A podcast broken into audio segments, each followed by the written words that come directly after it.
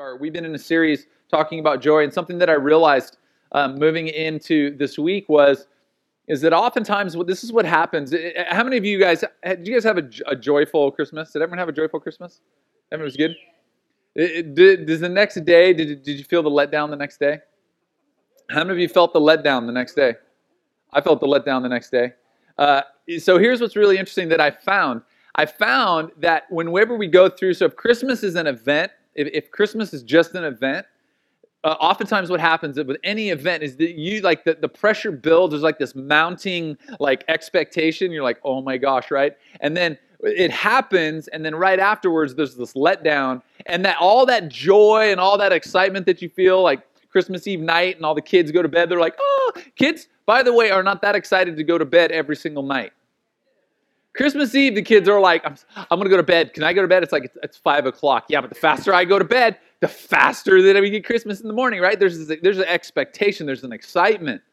And then that morning, it's all the pre- everything's out there and the family and there's coffee and like there's just the, the warmth of just getting together and sitting and seeing the kids open their presents and just laughing together and they enjoy you know playing with toys or whatever's going on. And then the next day, it's, it's just another day. It was just it's just Thursday. You know, you're back on the freeway. You're doing whatever you're doing. So, what I realized is that we need to talk. It's great we could talk about joy, but we need to talk about something that I, I think is really important. I want to talk to you about sustaining joy. I, and let me back up. I, I don't want to talk about merely sustaining joy. I want to talk today about us growing and increasing joy. I'm not a, I'm not a maintainer. I don't maintain things well. So if you told me just to take something and maintain it, don't change it, just keep doing that thing, I would probably tell you moment right off the jump, like first 30 seconds, I'm not the guy for the job because I'm not a maintainer. So when, when I if I if, whether I'm racing triathlon or we have one kid, I tell my wife I'm like, well, we got to have two. We have to beat ourselves. So we have and then you know we have five kids, and like we have to have six, and we're six kids, we have to have seven. I am now trying to maintain seven kids. I want to maintain. Like, I, am going to pass the baton, and my kids need to get older and they can start having kids, and then I can just put those kids back in their parents' car. That's what I'm looking. I'm out on the horizon, right? I'm just, I got vision to not have to do this all over again, okay? So, I want us to be able to grow in increasing joy, not merely maintain joy. One of the biggest ways that I can tell you that in my life that I've found to grow in increasing joy is through community. Today we're going to talk about the joy that we can grow in community. And we're going to come upon some things that, from a society standpoint, it is going to cause some pause because it goes against some of the things that we do naturally now. And I'm going to give us a biblical uh, reference and a biblical picture of what joy in community looks like and, and what it takes. There's going to be four things we're going to talk about that happen to grow that joy in community. Let's read Philippians chapter 1, verse 1 to begin with. It says, Paul and Timothy, servants of Christ Jesus, to all the saints in Christ Jesus at Philippi, together with the overseers and the deacons, grace and peace to you from God our Father and the Lord Jesus Christ. Now, I want to stop for a second and I want to lay a little bit of groundwork.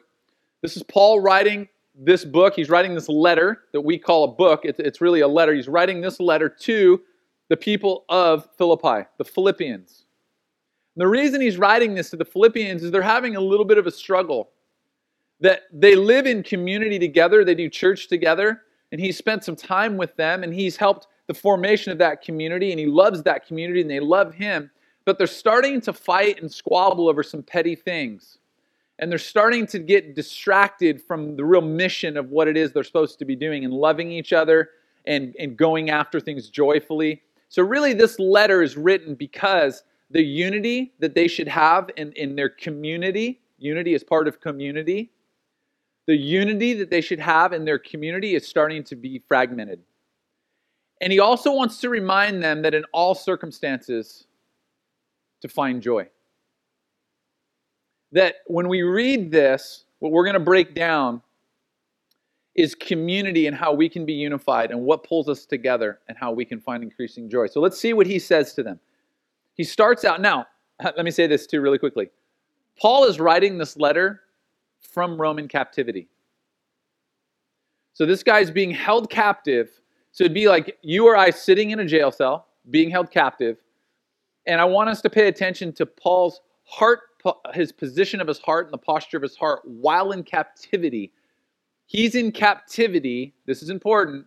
He's in captivity, but he's writing to community. When we're in captivity, here's my first question for us this morning is our first thought to write with thankfulness to community. Do we turn to community? Do we turn to ourselves in that captivity?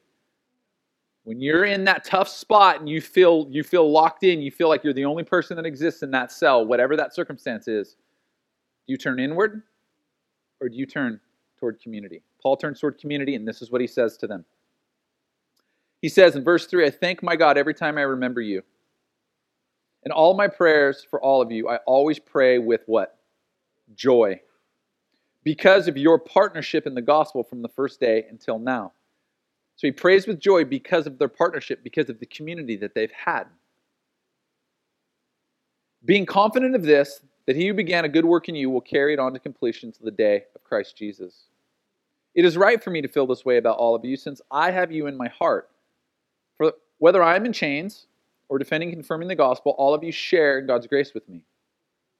God can testify how long, how I long for all of you with the affection of Christ Jesus. And in verse 9 it says, And this is my prayer, that your love may abound more and more in knowledge and depth of insight, so you may be able to discern what is best and may be pure and blameless until the day of Christ, filled with the fruit of righteousness that comes through Christ Jesus to the glory and the praise of God. The first thing that I want to I want to say is to kind of set the benchmark for community is that you and I were 100% created for community. We were created to be connected to other people. We were created for humanity to be up against humanity. Now, it can be frustrating and it can create friction and tension. So how many of you ever just you're in a relationship and it gets frustrating? And you're like this is this this relationship isn't right because there's too much tension. Now, I'm not talking about unhealthy tension. What I'm talking about is, is sometimes just the friction of being in close proximity to other humans is actually a good thing. And you'll never experience the wonders of community if you're not willing, or if you can't, or if I can't withstand the tension and the struggle. That's where real life is. So, just to demystify community, it's not that community is perfect, and the biblical community that we're going to talk about right now, it's not that it's perfect. In fact, again, Paul's writing this letter to the Philippians because their community is proving to not be perfect. And he wants to encourage them. But you and I were made for community. We were not made to go this life alone. There was a study that was done that Harvard did and it was a study that they were doing over an 80 year period. It started in 1938, and there were some famous men, because at the time Harvard was a male only college. Times have changed. So there was only men involved in this study. And they took uh, 268 Harvard sophomores, second year in college, and they put them into this study. And they wanted to follow them over their lifetime. And they also engaged um, some people from the inner city, some men from the inner city, and they wanted to look at the differences. Harvard educated, probably came from an affluent past, and they wanted to look at people from the inner city and they wanted to study what led to happiness in life. And so they, they decided to do this over a long period of time. This study now has gone into multiple generations, which means that the original 80 or the original 238 over that 80 years now there's over 1,500 people in this study because those people got married, and had kids, and those people had kids, and they're having kids now. You follow what I'm saying? And it was such a fascinating study that they've now continued just to move into it generationally. And this is what they found. This is what the, this is what Harvard found. And and again, their goal was is they wanted to reveal clues to leading a healthy and happy life. but they were shocked at what they found. This is an excerpt from this study. It says close relationships, more than money or fame. I could stop right there.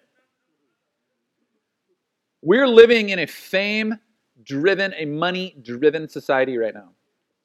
In fact, I will tell you that one of the biggest things on the minds of the young people, Gen Z, okay? One of the biggest things, the, the number one thing is financial independence and financial security. I'm not blaming them for that. I'm not blaming the generation for that. In fact, they feel that way because they, they feel the uneasiness of everything that's gone on in society that was way different when I was raised. As Gen X, I was still in apple pie America. It just, this is, everyone did this. You didn't talk about certain things, and that, that's just how it was. This is a far different generation. Okay? Finance is a big deal to them. This is important. Close relationships more than money or fame, more than being that YouTube sensation that everyone knows. I talk to so many people like, well, hey, what are you going to do? I'm going to become a YouTube star. Have you had this conversation? and I'm not saying you can't do it. There's people that are doing it. But the point is, it's the fame and the money. Why do you want to do that? To be famous? Because of all the money that's being made. Those are both true things. But what is the study? The first thing that it says close relationships more than money or fame. There's a standard we need to pay attention to. This isn't something that was studied over a year. This is an 80 year multi generational from the smartest minds studying this. Close relationships, more than money or fame, are what keep people happy throughout their lives, the study revealed. Those ties, those close relationships, protect people from life's discontents. It helps to delay mental and physical decline. Those close relationships become better predictors of long and happy lives rather than social class, IQ, or your genetics. You could be born with the best genes in the world genetically, and if you live life alone, you are not going to have a sustained life. That's what this study is. This is this is like I don't know for you, but for me, I'm, I'm like this is mind blowing. Goes on. That finding proved true across the board among both Harvard men and the inner city participants. You know why? Because relationships, it's a flat line. There's no bias. Your humanity is this. You ever heard, you ever heard the term? You, you look at people, you know, someone, you know, the, whether it's a, you know a prince or a king or a queen or someone who's famous. It's like everyone has to get up and put their pants on one leg at a time. There's the statement that I used to hear when I was a kid. Has anyone ever heard the statement? There's some other real crass, inappropriate statements that I could say to kind of point us in the same direction. Okay? But what this is saying is, is that we're all the same.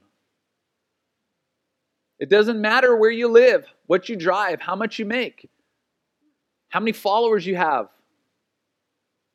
None of it matters. The relationships are the determining factor.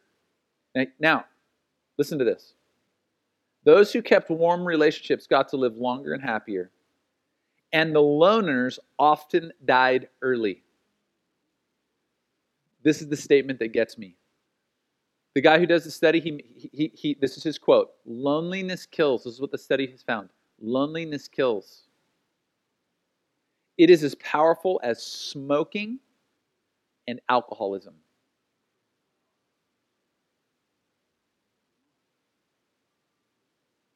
We were made for relationship and community. Mother Teresa has this quote in the very first part of her quote. She says, The most terrible poverty is loneliness. The worst poverty is loneliness. God has given us community. And in community, not only do we find joy, but we can grow in joy. So let's talk about these four things. Number one, joy in community is grown through prayer. Joy in community is grown through prayer. Paul, in verse 4 of this, this passage I just read in Philippians, the beginning of this letter to the, to the people of Philippi, he says, In all of my prayers for all of you, I always pray with I always pray with joy. Paul's joy is partnered with what? Prayer. Prayer as a partner. Joy. You start praying for other people, you will watch your joy turn around. In fact, I will tell you this is a basic principle of what you sow, you will reap. This is, this is what I call a law of the kingdom of God. And, and I love laws of the kingdom of God because whether you're a believer of God or not, if you employ kingdom laws and principles, they work. So you can employ kingdom financial principles and not be a believer of God, and those principles will work. So if you employ this, God, if you sow joyfully in prayer, you will have a harvest of prayer for you done joyfully, bringing you joy. Think about this. There's here's Paul sitting in captivity. He could be he could be moaning and complaining, you know, man, just, my Netflix streaming won't work. I just get that circle of death. Life's so hard. And I'm like, try going to the blockbuster and rolling your dice on whether or not the, the movie is even available. And then you get it, and you know the fool that had it before you didn't, he wasn't kind and he didn't rewind.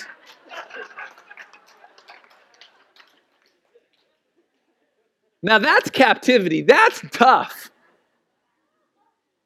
And then you forget to take it back, and they charge you $17,000 for this movie that you're like, I, I, had to rewind the movie. The movie wasn't even that good. And then we're going to, like, oh, that's so Netflix. Oh, I'll try Hulu.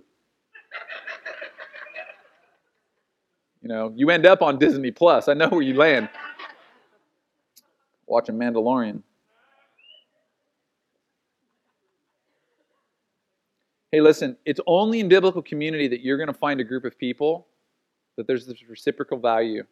Whereas you sow joyfully in prayer, that you're also receiving joyfully in prayer. We can, because I'm going to tell you right now, we can find a lot of community in life, but this sets biblical community apart. Okay? Number two, joy in community is grown through encouragement. Paul says in verse 6 being confident of this, that who began a good work in you will carry it on to completion. What's he saying to them? He's saying to them, hey, I need to remind you, I need to encourage you, people of Philippi, because you're starting to argue over petty things. You're beginning to, the community is beginning to break down. You're losing your unity, your stickiness together, your willingness to stick it out your willingness to stand firm, I need to encourage you that God will always stand firm in His promise to finish what He's begun in you. See, the people around you might tell you a different story because we're human. So sometimes we start something and we don't actually finish what we start. But God, see, He's a God that can, He whatever He starts, He finishes. Because He's a perfect God. He's He's a powerful God, and, and He has a He's a promising God, and whatever He promises, He can't go against. And so Paul's encouraged. And how many times do we need encouragement? Are you living life in a community that you belong to, that people are sowing into your life, praying for you and encouraging you? Sometimes you just you have a bad day. Can I tell you one of the biggest things I need in my life is I need encouragement. People, I, you know, and, and this is the problem. This is what happens. We look at people and we think because of position, prominence, power, that they that they're perfectly secure and they don't need encouragement. Every one of you, eh, including me, all of us, we all need encouragement. We fight the insecurities, the battle of insecurity on a daily basis. And we need encouragement. Sometimes you just feel horrible. Sometimes you just have a bad day. You need someone to encourage you. Don't you? You know how encouraging it is for that young mom and dad with a 19 day old baby to know that they can send a text to a community that will that will sow in prayer, that we joyfully pray for this 19 day old baby? Do you know what that does for parents to say, we know that we're petitioning God, how encouraged, and, and for Jeff to be able to say, be encouraged. Our entire church just prayed for you, just prayed for your sweet child. That's biblical community. We all need encouragement. Amen?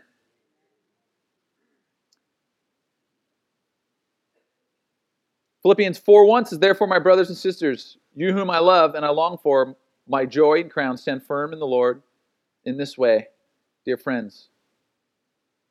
It also says that we should encourage one another on a daily basis. In Hebrews, it, it, we, there, there, there are numerous scriptures that tell us to encourage one another. Why do you think it says it so many times? God knows. He knows that if left alone, that, that what, what I'm going to do is I'm going to look in the mirror, I'm going to look at myself and go, Pat, you kind of you kind of blew it yesterday. I don't know if you have what it takes, man. And I can muster up enough strength to get through a, a small period of time to say, uh, you, you okay, positive talk, right? You got it, okay, but there, you're going to hit those moments.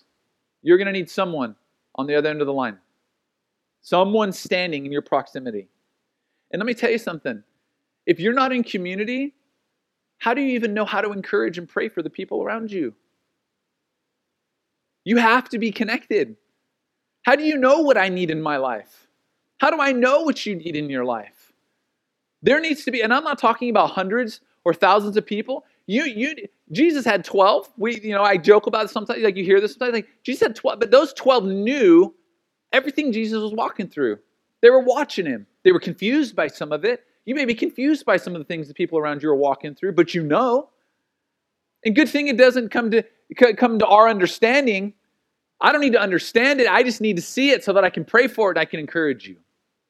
Are you with me this morning? Number three, joy in community is grown through a common cause. Joy in community is grown through a common cause. Paul says in verse 7 of this passage, It is right for me to feel this way about all of you, since I have you in my heart, and whether I am in chains or defending and confirming the gospel. So he's saying, regardless of my circumstances, okay, it's right for me to feel this fondness and to, to love, to have so much love for this community, the Philippian people. All of you, why? Because all of you share in God's grace with me. Let's break this down for a second to share, to, it's a participant with someone else, to a joint partnership. It, it's like to cooperate, okay? That they're sharing in God's grace with Him. God's grace. This word grace is that which affords joy, pleasure, or delight. That which affords joy, pleasure, or delight. God's grace, it's God's grace on my life, and it's God's grace on your life that affords, that word affords, it's the idea that there's a big bank account, like we're trust fund kids of an inheritance.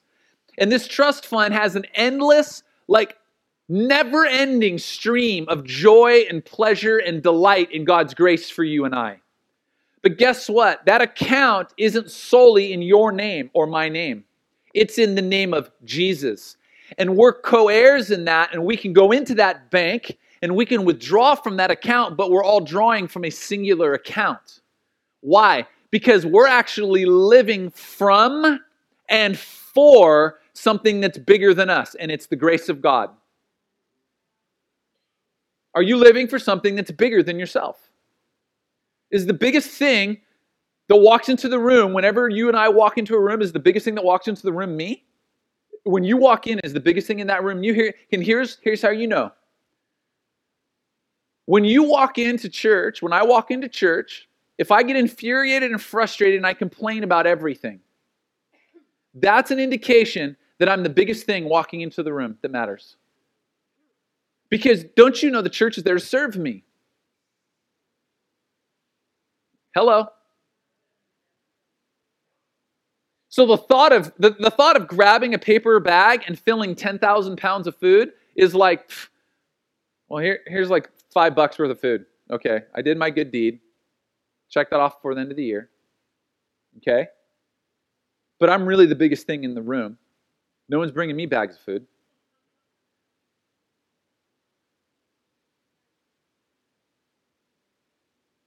If I'm not the biggest thing in the room and I'm living for something bigger, then I am joyfully giving and generous of my time and my money. I show up and, and I overwhelm with generosity the family that I'm part of, the community that I'm part of. That we walk in and we go, oh my gosh, this is community. This is where I belong. I am going, I, this is, I'm living, I'm living for the grace and I'm withdrawing from the account of grace that God has bestowed on me. And isn't this cool? Because we're, we're waiting in line together at the bank, God's kingdom bank, and we get, we get to wait in line together and we get to have a conversation as we go together and withdraw from the same bank account. Did you know that? You know the joy and the joy that we get? We get to chat. Like, how was your day today? It was good. You know, no one's complaining when you're a trust fund kid and withdrawing from that inheritance. No one's like, the lines are too long. But we walk into church, we walk into community and we complain. You know, they just don't do this the right. They, you know, we they let's take that pronoun and switch it to we and become part of it.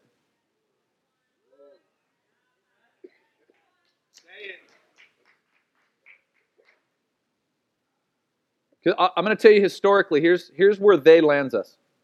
They need to ride in the back of the bus.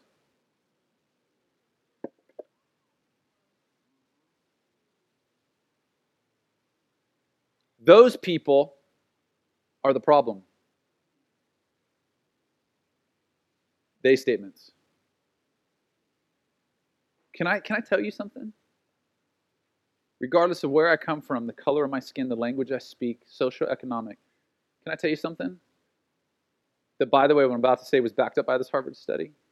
You and I bleed the same blood. And, th- and this is about this is about humanity. And Jesus Christ came back to restore what was broken in humanity, not in the color of my skin. And can I tell you something else? Not in how loud I sing worship songs, or not in how I worship, or not in how I, I live relationally with Jesus. We have to live for something bigger than us. Our goal here at the Movement Church is to live for something bigger than us, to, to live because of the grace of God, to live for something that's much larger than us. It's a common cause. And that cause is the name Jesus. Are you with me this morning? I love how Paul says, whether in chains or defending the gospel, what he's saying is, when I live for something bigger than myself, I'm able to see past my own circumstances, my own obstacles, when I focus on the bigger thing. And some of us, really quickly, I, I just want, I want to make this last point here on this. Some of us cannot see past our own personal circumstances.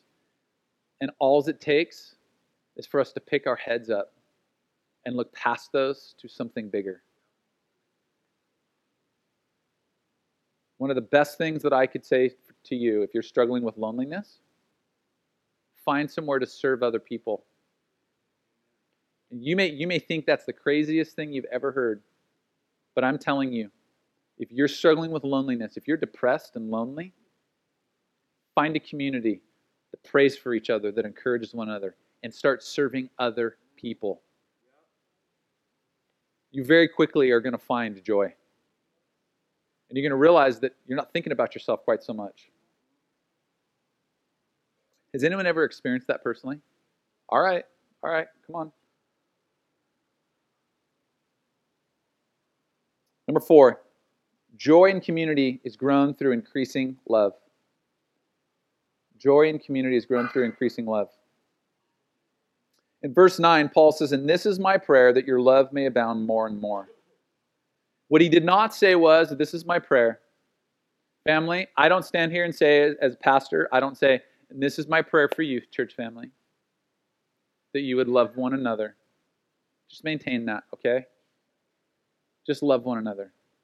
I love Paul's prayer for the church, for the Philippians, that you would love one another, but it would abound and be more and more, increasing, moving, growing, developing.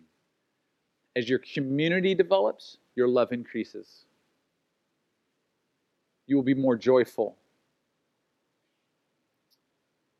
This is what I, I was. I was watching a. I was watching. Did anyone heard of someone? Her name is Brene Brown. Social scientist. She's written a lot of books. She's kind of famous. Has a Netflix thing. One of the most watched TED talks ever in existence. Kind of a big deal. So I thought, well, I should probably like listen to what she says because she's doing a few things. Nothing compared to me. Because I'm the biggest thing in the room. So I'm watching this interview, and she said, she made this statement. You guys have heard me talk about this before. She made this statement. She said, What social scientists like herself and other social scientists right now doing studies on society are finding is that we no longer are gathering around what we love as a common cause.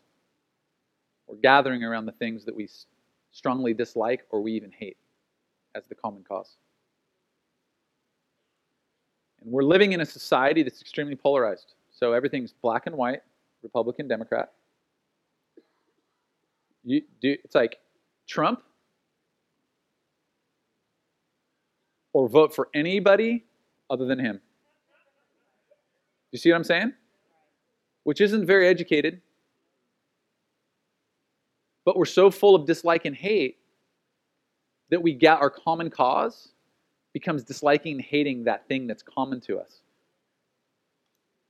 And Brene Brown talks about this is what's happening. Fascinating the byproduct of this stuff. As we move to this polarized position and we begin doing this and forming community around things we dislike and hate, what it proves is this that we can grow as a community in our hatred. This is important.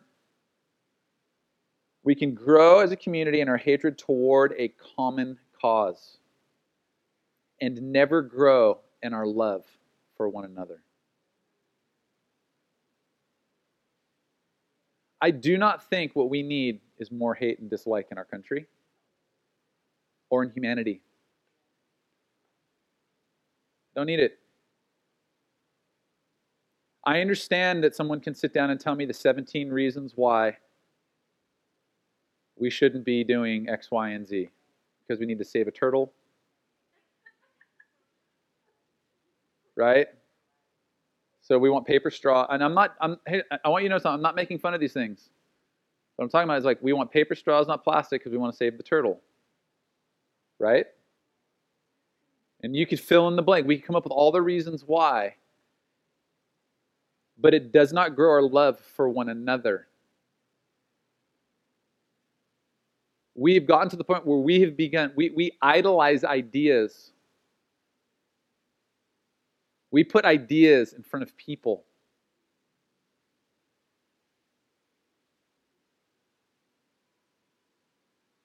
I, heard this guy speaking uh, the other day, and he said, he defined tolerance. He said, tolerance, the, the, the, the definition of tolerance is sharing with equality, like a common care for people. I'm really summarizing what he said. Because we value one another, so that we're tolerant of our differences.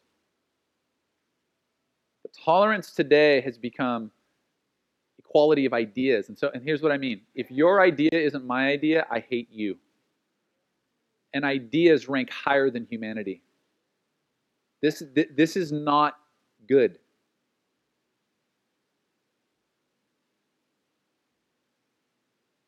If you're involved in a community that's not praying for you and that you're not praying for, it's not encouraging you, and you're not encouraging, if that community is not living for something bigger than its, itself, and if it is only moving toward a deeper hatred or dislike of whatever that common ground is, that common cause, I'm telling you, you're in a dangerous community. That at the end of the day, when you need that community most, here's, here's what social science, this, is, this, this was the result that Brene Brown said she found. When life happens to you, when you need to make that text at 11:58 at night to pray for that 19-day-old baby, no one will respond because they don't love you. You only have hate in common. They'll show up for the rally, but they won't rally for you.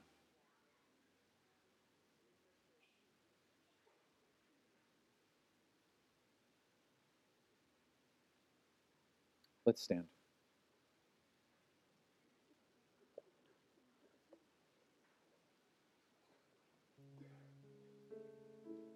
I'm going to recap this really quickly. Number one, joy in community is grown through prayer.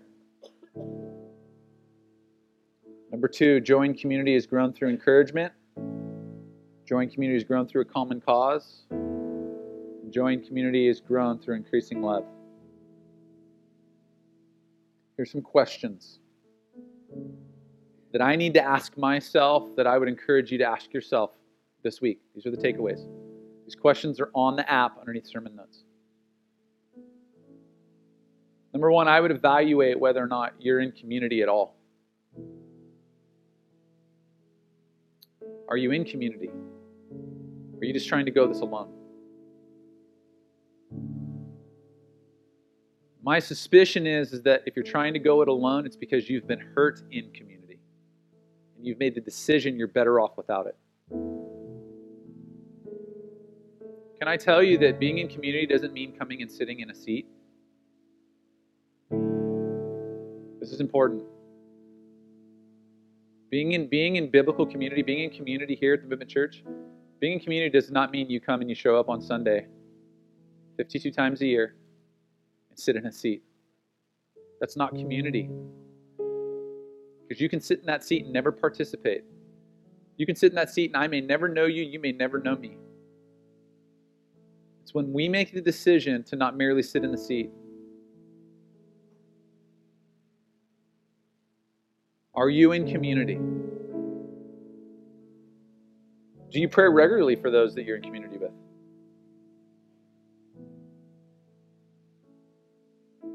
You got to know them to pray for them. Are you praying for this community? Do you know what the need? Let me ask you. You may have been sitting here for a day or for 10 years. Do you know what the needs of this church is? Not the church, the building, the community. Do you know what the needs of this of our community? Do, do you know what it is that we that we need in order for us to function the way we feel like biblical? And by the way, do we know are you in relationship with somebody? That we know the needs that you carry?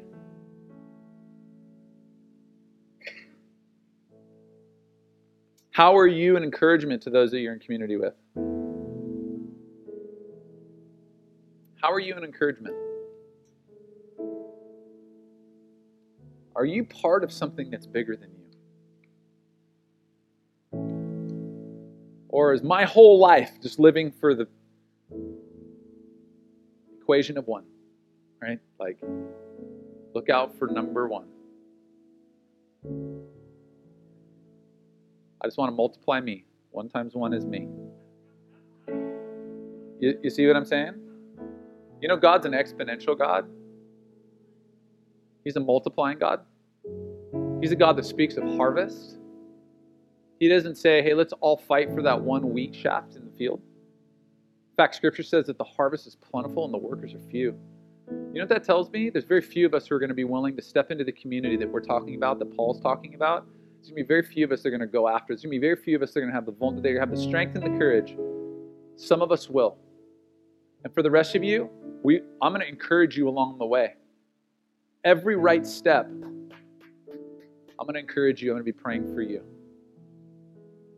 But you have to live for something bigger than you. This church is not about me. If you've sat here for any length of time, I hope you've realized that. This church is not about me. It's not about any one individual. It's not about God's grace in my life. It's about the grace that He's poured out on us as a community. And what are we going to go and do with it? Because we have a common cause. And lastly, the community that you're living in, that common cause, is it compelling you and inspiring you to live in deeper love for the people you're in community with? If not, I would evaluate that community. There is a truth in life. And the truth is, is that we need community, we need each other, and we need solid biblical community. And I want to tell you that your life matters. I want to tell you that your life matters for something more bigger than you, more than just your existence. That you have purpose, but your life matters, and that you belong to something bigger than you. There's something deeply powerful about that. My prayer for us this next year as we move into this new year of 2020. Huh. Felt like the Lord said, you know, 2020 hindsight, as we move into the year of 2020, I'm going to ask God to give us perfect hindsight to be able to look back in history at our yesteryears to make adjustments, to not fall victim to the same things that we've been tripped up by. So that in 2020, we can walk with freedom and not get tripped up any longer by the things we keep tripping over. We need 2020 hindsight. Okay, so this is what we're walking into. So we're walking into a year where I want to see increasing joy for us. I want to see increasing multiplication for us. I want to see us go after the harvest with joy. I want to see us prayerfully go after things as a community. I want to see us be an encouragement to one another. We're going to live for a common cause that's bigger than ourselves, and we will live in increasing love for one another. And that, by the way, God says, that's how they know. Because we what? Love one another. Are you with me this year? Let's pray. Father, I pray right now in the name of Jesus Every single person, if you're in the room, I want you to listen to this question carefully. If you're in the room, if you're at home and you're sitting and watching, and God might be pulling on your heart right now, sitting and watching at home, saying, I want you to stop watching at home and I want you to drive the five miles and I want you to go to the building so that you can rub up against and feel the tension and the friction and the encouragement and the prayer and be known. I want you to have the courage of stepping into community. For those of you in the room, if you need the type of community that Paul just showed us, raise your hand. I'm not asking whether or not you have it or not. This is, this is an acknowledgement that you need it. Lord, I pray right now in the name of Jesus that every hand raised, every home represented, every heart involved, God, that you would break in. You would do what it takes to break in to the hearts of each one of us, to be daring, to be leaders in this way, to say, I'll go first, I'll jump first, I'll jump into community first, I'll be the first to pray, I'll be the first to encourage. I'll be the first to love. I'll be the first to say I'm living for something bigger than myself. But I'm going to do it. Or that every single one of us need this type of community. Lord, you have given this community to us in the form of your church. It's up to us to operate, to activate, and to walk it out. So give us the courage to do it. I thank you, Lord Jesus. In Jesus' powerful name, everyone said, Amen and amen.